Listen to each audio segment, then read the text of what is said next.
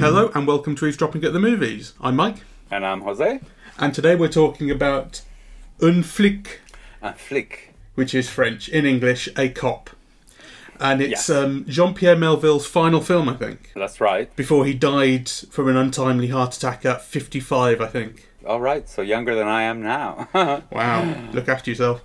Um, well, you know, it's 1972, and it's a crime film. He did an awful lot of crime films. It stars Alain Delon as uh, a policeman. and Catherine Deneuve, who is.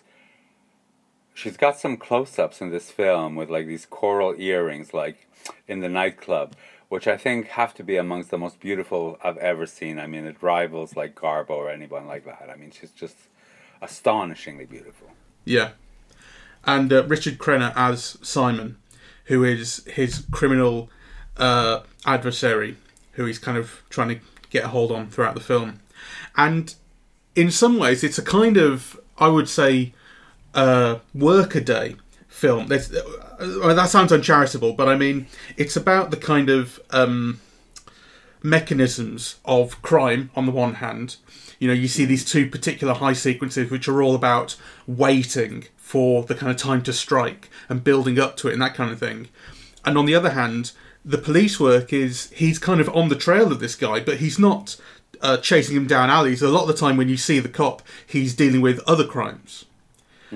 And he's also in the arms of Catherine Deneuve, who is a woman that Yes. he and the criminal kind of share, although they don't particularly know that. Yes, I think I think it's great actually, and I've kind of misremembered it a little bit. Yeah, so this is this is not the first time I've seen it. I think it's maybe the third, um, and you know I somehow remembered it as homophobic, right? And then actually kind of seeing it again, I think actually it's it's not. It's quite tender. It's quite tender about it, really. Yeah, I mean, particularly considering the time. Um, I love this film. I think it's great. It's not one of Melville's greatest, like Le Samurai, but uh, seeing it again, I mean, when you're talking about Workaday, I think it's kind of, I think I think it's minimalist Yeah, that's a and better it way of brings putting it. up you know other things into it but i think it's amazingly like beautiful you know and it captures like this mood this melancholy like you know the whole film is done with a blue filter and kind of blue in the film is the color of the night the color of jazz you know the color of people kind of not quite connecting of this underworld in which people have desires and feelings but you know kind of there's almost like no connection really. And on, on the one hand the film is also quite accepting of you know these people who are forced to kind of live on the margins right yeah I kind of yeah, um, well, it, so it, it did occur to me that there was a um, a sub uh, kind of not a plot, but a sub aspect to the film uh, that has to do with um, gay people and transgender people. There are two particular characters who show up. There's a, an informant that the cop uses uh, who is transgender, uh, or at least kind of cross dresser. Um, No, she's a transvestite, according to yeah, because Yeah.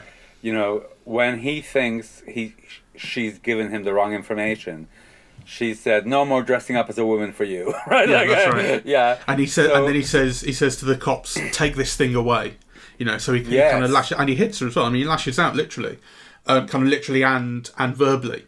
He lashes out at her.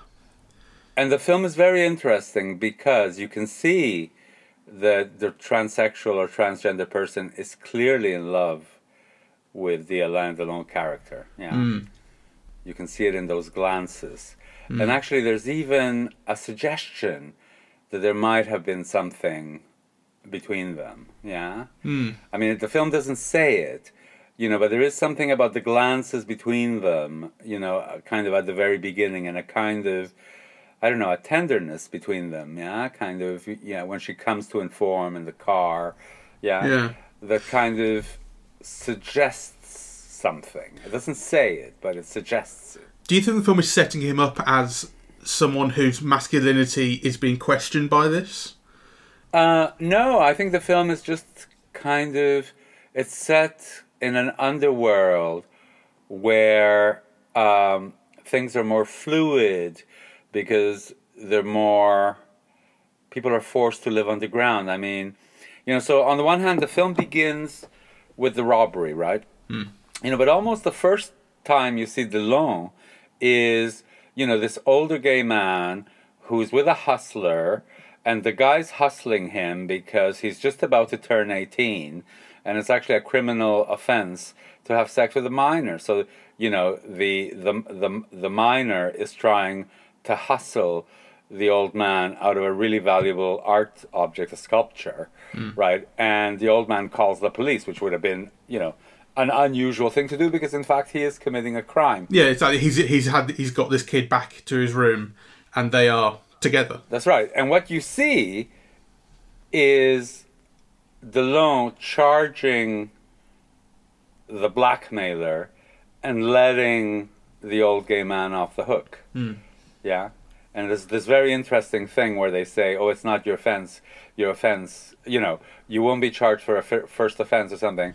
You know, you'll only be charged if it's a repeat offense." And he says something like, "Well, there are always repeat offenses. I he's gay, so you know he'll be with another man, right?" So, um, and actually, I think that sets the tone for the film, and it's a very interesting parallelism with the very ending of the film because you know what you've seen and so so Alain Delon is having a relationship with Catherine Deneuve who ends up being the villain's mistress right? And she's a murderess. Hmm. Yeah? I mean we see her commit a murder right? And at the end he lets her off the hook. Yeah, because he's got feelings for her. Hmm. Yeah, even though he knew that she was the mistress of the other guy and they were just fooling around every so often together, right? Yeah. So, yeah, it's kind of in a way a noir romance of, of that type, yeah, where kind of you know love is always complicated it's always partial it's always under yeah underground it might be a sexual compulsion but you know there's no yeah full uh, uh, commitment or connection yeah it's always like on the side or yeah Yeah. i mean i think the film is so is so interesting in that way yeah well, there's a there's a real uh, streak of bleakness to the film, and it comes through in that Yes. blue filter, as you say. And I think the opening scene as well, that, that robbery, it's in the middle of nowhere. They're at the seaside somewhere, and it's foggy and bleak and quiet. And these um, uh, the, the team of four thieves uh, kind of get their masks on and they queue up and it's as I said it's all about waiting. They're not it's not a kind of exciting it's not a kind of thrilling thing. They're just waiting for their moment and everything it's like a clockwork thing of just waiting for the things to fall into place for the moment to happen. And then of course something goes wrong and the guy manages to call the police. So uh, you know, your classic sort of noir things go wrong and things kind of spiral from there. Um, and someone dies as well. They shoot the um, uh, the clerk behind the counter. And then after that you cut to Alain Delon, the police officer, and he's in the back of a car. And I think his first line of dialogue. Actually, I took a screenshot of it. I put it on Twitter. My day's work began just before nightfall. He says in voiceover. You know, which is. a- I mean, I work nights, and imagine if I said something like that, I'd sound so cool and dispossessed. you Yeah. french existentialist Yeah, exactly. There is that, there is that thing like there's something very very French about it, just being dispossessed, and he's got a real misanthropic streak to him. The film opens with a um, uh, uh, let me just get it up. The film opens with a a sort of epigraph on Yes. screen from uh, Eugene Francois Vidocq. The only feelings mankind has ever inspired in policemen are those of indifference and derision. And I think he says this at one point in the film as well, the cop. yes So he's someone who's kind of tired of people and tired of life, and but who's seen the worst of people yeah, Yeah, who who only sees the drug dealers and the pimps and the whores and the criminals. yeah. Yeah, which is both a, a negative, but it's also a plus. So there's something that I found kind of difficult about him. uh, I suppose in empathizing with him because uh, I suppose it, it seemed to me there was nothing this character wanted. You know, okay, he kind of he wants the woman, but in a really muted kind of way. He doesn't really pursue her. He just kind of spends time with her. And he he prosecutes the criminals and he tries to chase them down. But again, it's there's something lackadaisical about it. Um, he's not kind of knocking things down to go and get them. I kind of had trouble with that. There's a feeling to his job which is going through the motions. Um, but you see, that's what I like most about the film. That it's it's so you know part of the way that it's framed and the way that it's shot is almost like kind of alienated. Yeah, it's kind of you know somebody who's not connected to the world he lives in. You get the feeling that like his job is well, the, we only ever see him do his job. Yeah. You know, except for that. Um, you know, sexual compulsion, the sex game that he plays with the Catherine Deneuve character, where, you know, it is actually a sex game, right? He comes to arrest her, and you know, she takes his gun and so on. Um, so there's a kind of a desire, uh, but actually, there's nothing else in his life that we see except crime solving, which he's clearly very good at. Yeah, but the film, I think, is also a wonderful heist film. You know, the whole thing in the train with the helicopter overhead, which again is very minimalist. You know, it's not Tom Cruise in Mission Impossible. No. Well, actually, you can see that that's where they stole the idea. Yeah, it's totally an influence, isn't it? The, the, the helicopter Yeah. chasing the train and then trying to steal something on the train. That's right. It hadn't occurred to me until now, but you know, it, it clearly is. Yeah. You know, Although the effects are a little bit better in Mission Impossible. I mean, I know it's, again it might be being uncharitable, but the shots, the external shots of the train and the plane are so transparently kind of t- tabletop models. It's quite distracting. I found. Well, but yet you see, to me, that depends on what are the intended effects. Okay. You see, so you know, if the intended effect is to get your blood pulsing, then obviously Mission Impossible, the Brian De Palma's better, you know. But I think uh, Flic is intending something different. I think in this film, I think it, you're you are also meant to find it exciting and interesting and so on. But there's a lot more attention to the how the thing is done, right? So you know the key, the magnet to open the door, the entire removal of the suit, the putting on the other suit, the washing of the hair, right, and hmm. so on. Like you see every step of the process, right? And in a very enclosed space, you often see have space around these characters, yeah. Hmm. So so this feeling of like of someone alone and alienated, yeah, hmm. is is remains throughout the film. I think even in those bits, you know, which are meant to be exciting. There's a helicopter overhead, and a Yeah. crime is going to be committed, committed, and so on. I would say in Mission Impossible, it's it's certainly the case still that every action is is shown to you and important, and every bit of information you have makes a difference. I think it's a really well built heist scene in that too. What's going on in Train in Mission Impossible, Oh, It's a great film, Mission Impossible, but the but it's a very different kind of film. Yeah, I think the difference is not in exactly in how it's shown, but what is what the action actually is. In Mission Impossible, there's this thing about masks, and there's various teams of people on the train, and also the helicopter behind is a much more exciting thing, and they go into the tunnel, and that's just mad. Um, in this, you spend so much time, rather like I said, I think with the bank robbery at the start, um, you they spend all this time waiting to to perform the action. In this, on the uh, train, it's all about getting into character, putting the robe on, making it look like he's one of the passengers. Because actually, the heist, which is he's stealing a suitcase full of heroin or a couple of suitcases full of heroin, takes hardly any time at all. He chloroforms a guy, steals the stuff, manages to hook it up to the plane, get winched up, and he's gone. So, and there are elements of that which are supposed to be exciting. I think when he's hmm. getting winched up and stuff, like it's supposed to be it's supposed to be getting the heart pumping, but but the, the kind of central part of the heist, taking the stuff, happens in about five seconds flat. It's all about the building up to it and the mechanisms of, of kind of getting the situation right for that burst of action. That I think would be the kind of that's what I would draw on as, as the central difference between that and Mission Impossible's train scene, where in the Yes. train scene in Mission Impossible, it's all happening all the time. Yes, I mean, you know, the, I think this is a film about alienation. It's, it's, you know, the opening title that you said, you know, is what the film is about. Yeah, it's about a, a person whose only contact with people is that which elicits indifference or contempt. right. Do you, You think know- then? Do you think that the cop changes between the beginning and the end of the film? Yes, a little bit in the sense that um, well, you can see the sadness, yeah.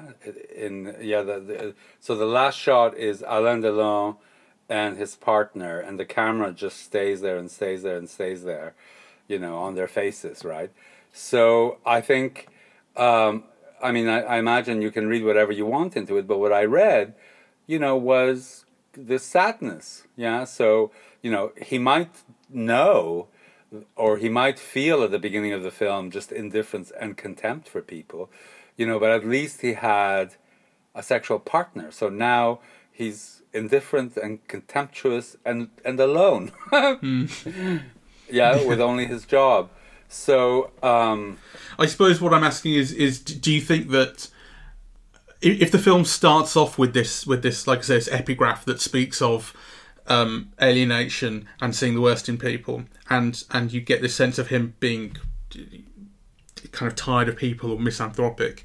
Is that something then that he he finds something that to like in people? I, I don't think he's misanthropic. Okay. I think, you know, because I you don't get the feeling that he hates the world. In fact, in some ways, he seems quite at ease in it, but just alienated, right? So you know, so for example, the first scenes where he goes into the nightclub, you know, and kind of you almost got the feeling that is there, yeah, that they all know about each other, right? Mm. So he's in this nightclub. You know, the the nightclub owner has a mistress. He's having an affair with the mistress. Presumably, yeah, kind of everybody knows about everybody else. Actually, I think Catherine Deneuve says that, and he, he's happy to to talk to that person and so on. So I don't think he's misanthropic. I just think uh, he's seen the worst that society has to offer, and at the end of the film, you know, even his low expectations are confirmed, and and you end up with a kind of a sadness. Yeah, it's it it yeah. ends up, yeah, as a kind of though though the film, you know, I don't want to give the wrong impression because I find it very glamorous, right? Mm. I mean, the Delon is so beautiful, you know, and uh, Catherine Deneuve is like, you know, beyond beautiful, really. Um, so, so it seems like a small part for her. I mean, she was she was a big star by this point, Deneuve, wasn't she? Oh yeah, she was a huge star. It seems like a small part for it. it would it be just the working with Melville because he was so respected? You know. Yes, I mean, I don't I don't know the background to the film.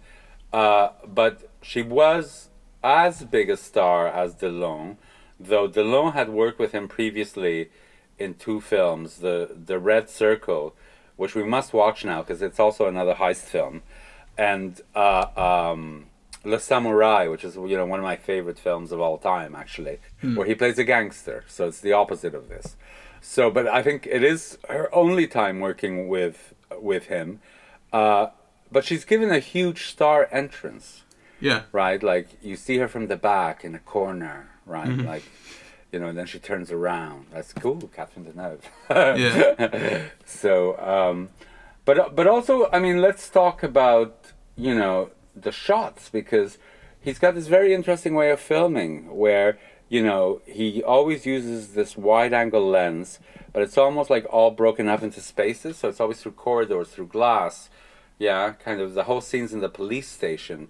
I think they're fantastic, right? Mm. Um, you know, so the way that he breaks up those spaces, and he often uses a zoom along with like you know, kind of the camera traveling backwards. They have to kind of create rushes and effects, and you know, the zoom to bring your attention to kind of particular things as well as creating a sense of movement and excitement. I mean, I think it's really quite amazing and when he's building up, it's, it's the editing pattern as well. When he's building up to those bursts of action, you get kind of repeated shots of a certain thing. It's just you get this kind of stasis, and it will be a shot, and then you return to the same character standing in the same place or the same object in the same place, and it's just waiting and waiting and waiting. And the fact that you go away from the thing and come back to it emphasizes that.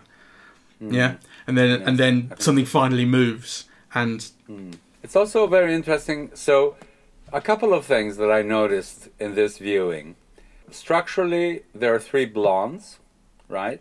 Hmm. One is the femme fatale, one is the bourgeois housewife who doesn't know but might suspect, you know, that her bank manager husband is now a crook. and the other one is we don't know whether it's a transvestite or transsexual. Yeah, but you know, someone. Yeah. Someone living between between established genders, should we say? Yeah, exactly. right. So that's very interesting, and uh, you know, the film is 1972. Right. So one is bourgeois respectability. The other one is this underworld figure, and you know, uh, Gabi, you know, the transvestite or transsexual is someone who's who's really not allowed to be at all. Yeah. Mm. Or someone someone who is I'd say someone who is allowed to be just by the whim of the people in power. You know, he like he yes. allows her to be who she is and express who she is until she upsets him, and then she's a yes. thing. Take this thing away. Yeah, exactly. Yeah. Um, and then the other thing that also struck me is that there are two suicides. Yeah. yeah. There's a. Is one of the accomplices when he sees the police bearing down on him at the end, shoots himself. He shoots himself, and then the final one is I think Delon says it's suicide by cop. I after he's told not to move, he goes to reach for you know. Well, he just reaches into his coat. Yeah, yeah. you know, like wanting to die because actually he's had nothing there, right? Mm. So. Uh, I thought that was that was kind of very uh, interesting yeah. as well. Well, I suppose I kind of had trouble with with the um, criminal leader Simon, who commits suicide by cop.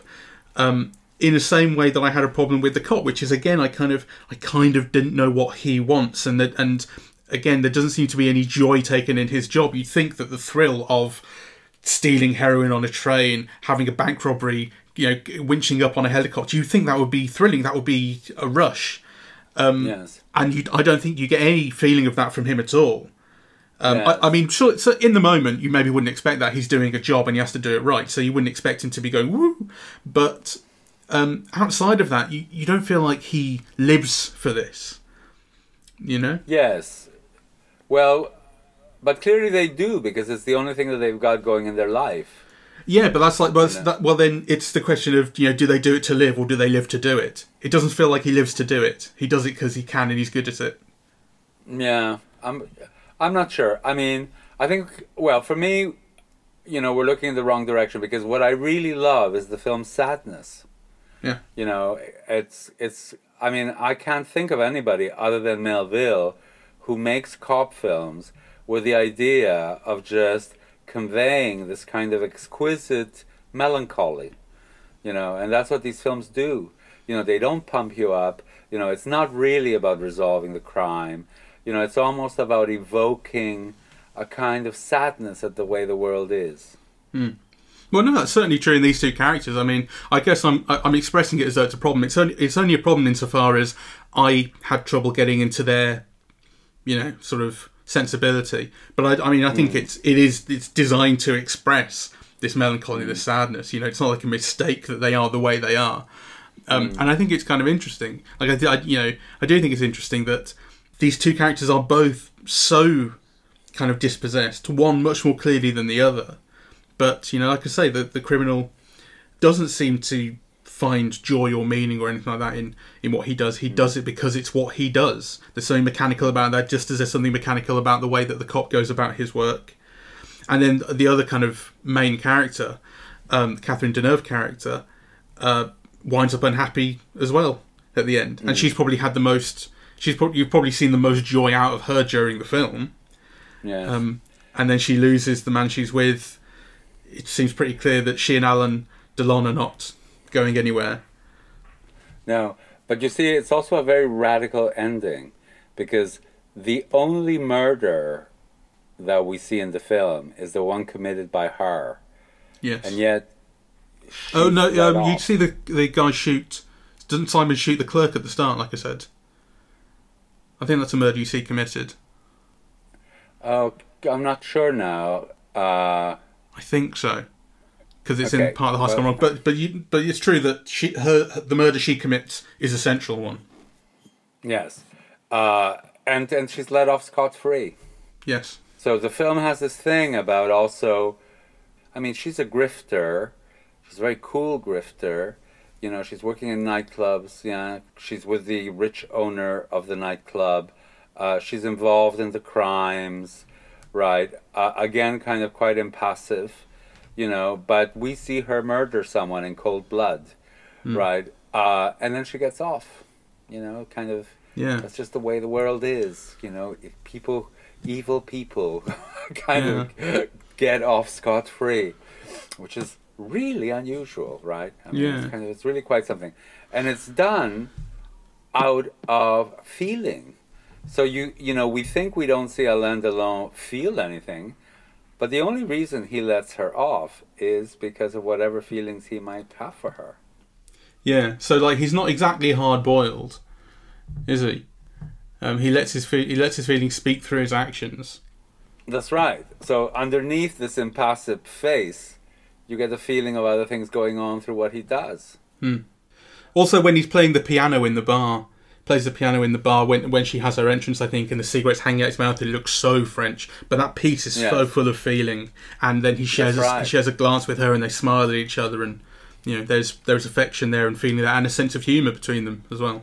Yes, I mean that's lovely. Actually, that's yes important. I'd forgotten about that.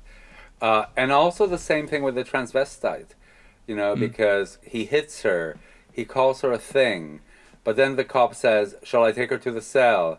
You know, and she goes, "No, take her out."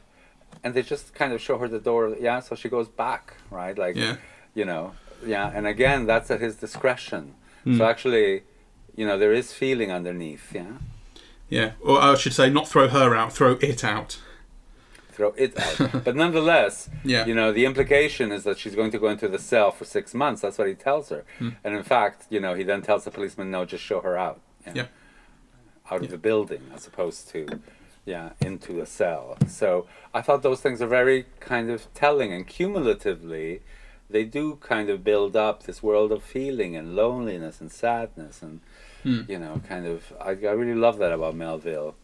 Uh, uh, but also in a certain way kind of people doing their jobs right so the cop is doing his thing the criminals are doing their thing yeah there's also something about you know doing your job or your duty or yeah i mean i suppose this will come out more uh, you know if we if we see army of shadows which is superb you know it's about occupied paris right and, and people in the resistance um, so uh, yeah, I kind of I, yeah I love that. Um, Good. Yeah so for me, this was a very pleasant uh, revision, you know, because I've somehow had in mind, you know, that there were these queer characters in the film and that their treatment was was homophobic, and this time I saw it in quite a different light. I saw a kind of a sympathy and an understanding that, you know.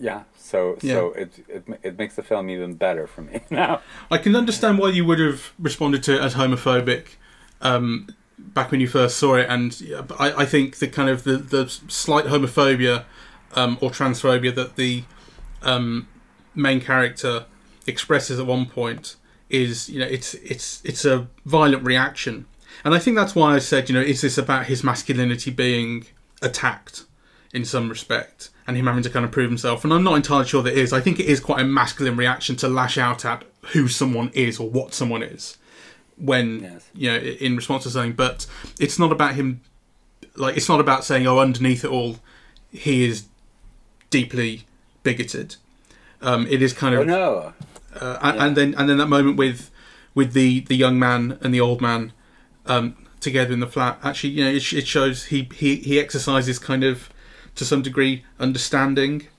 um Yes. yeah he does like you can imagine in a much more homophobic film it would be revulsion that kind of thing and it's not particularly particularly of this time. yeah absolutely Yeah. Uh, so, um, yeah, I, I, I kind of I've changed my mind about it. I like it even more. Yeah. So we should say um, that this is part of a Melville uh, string of films on Mubi. Um, they've they've just shown we've missed them Bob Le Flambeur and uh, Leon Morin Priest. Um. Those are no longer on it. Uh, this is still on it for another three weeks or so. Un Flic. There's also Le Cercle Rouge, which I think we should watch. You suggested it Yes. And Army of Shadows, which again you want to watch, and the other one, which I don't think either of us seems too interested in, is Le Doulot. Le Doulot. Oh, Le Doulos is wonderful. Yeah, Well, I love Le Doulos as well. So I highly recommend this cycle uh, to everyone. Uh, Melville is one of the great French directors. He's been an enormous influence. I mean, we talked about you know Mission Impossible and that you know that scene with the with the helicopter, but you know uh, Tarantino has spoken of him, you know, as a great influence on his films as well. You know, and I'm sure there are many, many more.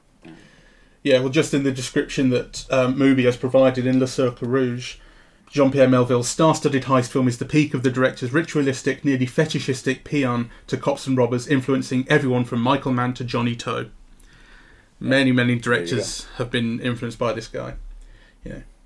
And it's the first film of his that I've seen, I think, so, you know, interesting introduction. I'm looking forward to seeing the rest. Great. Uh, so thank you very much for listening. We are eavesdropping at the movies and we are on Apple Podcasts, Spotify, SoundCloud, and YouTube. On social media, we're on Facebook and Twitter at Eavesdrop Movies, and the website is eavesdroppingatthemovies.com. Thank you very much.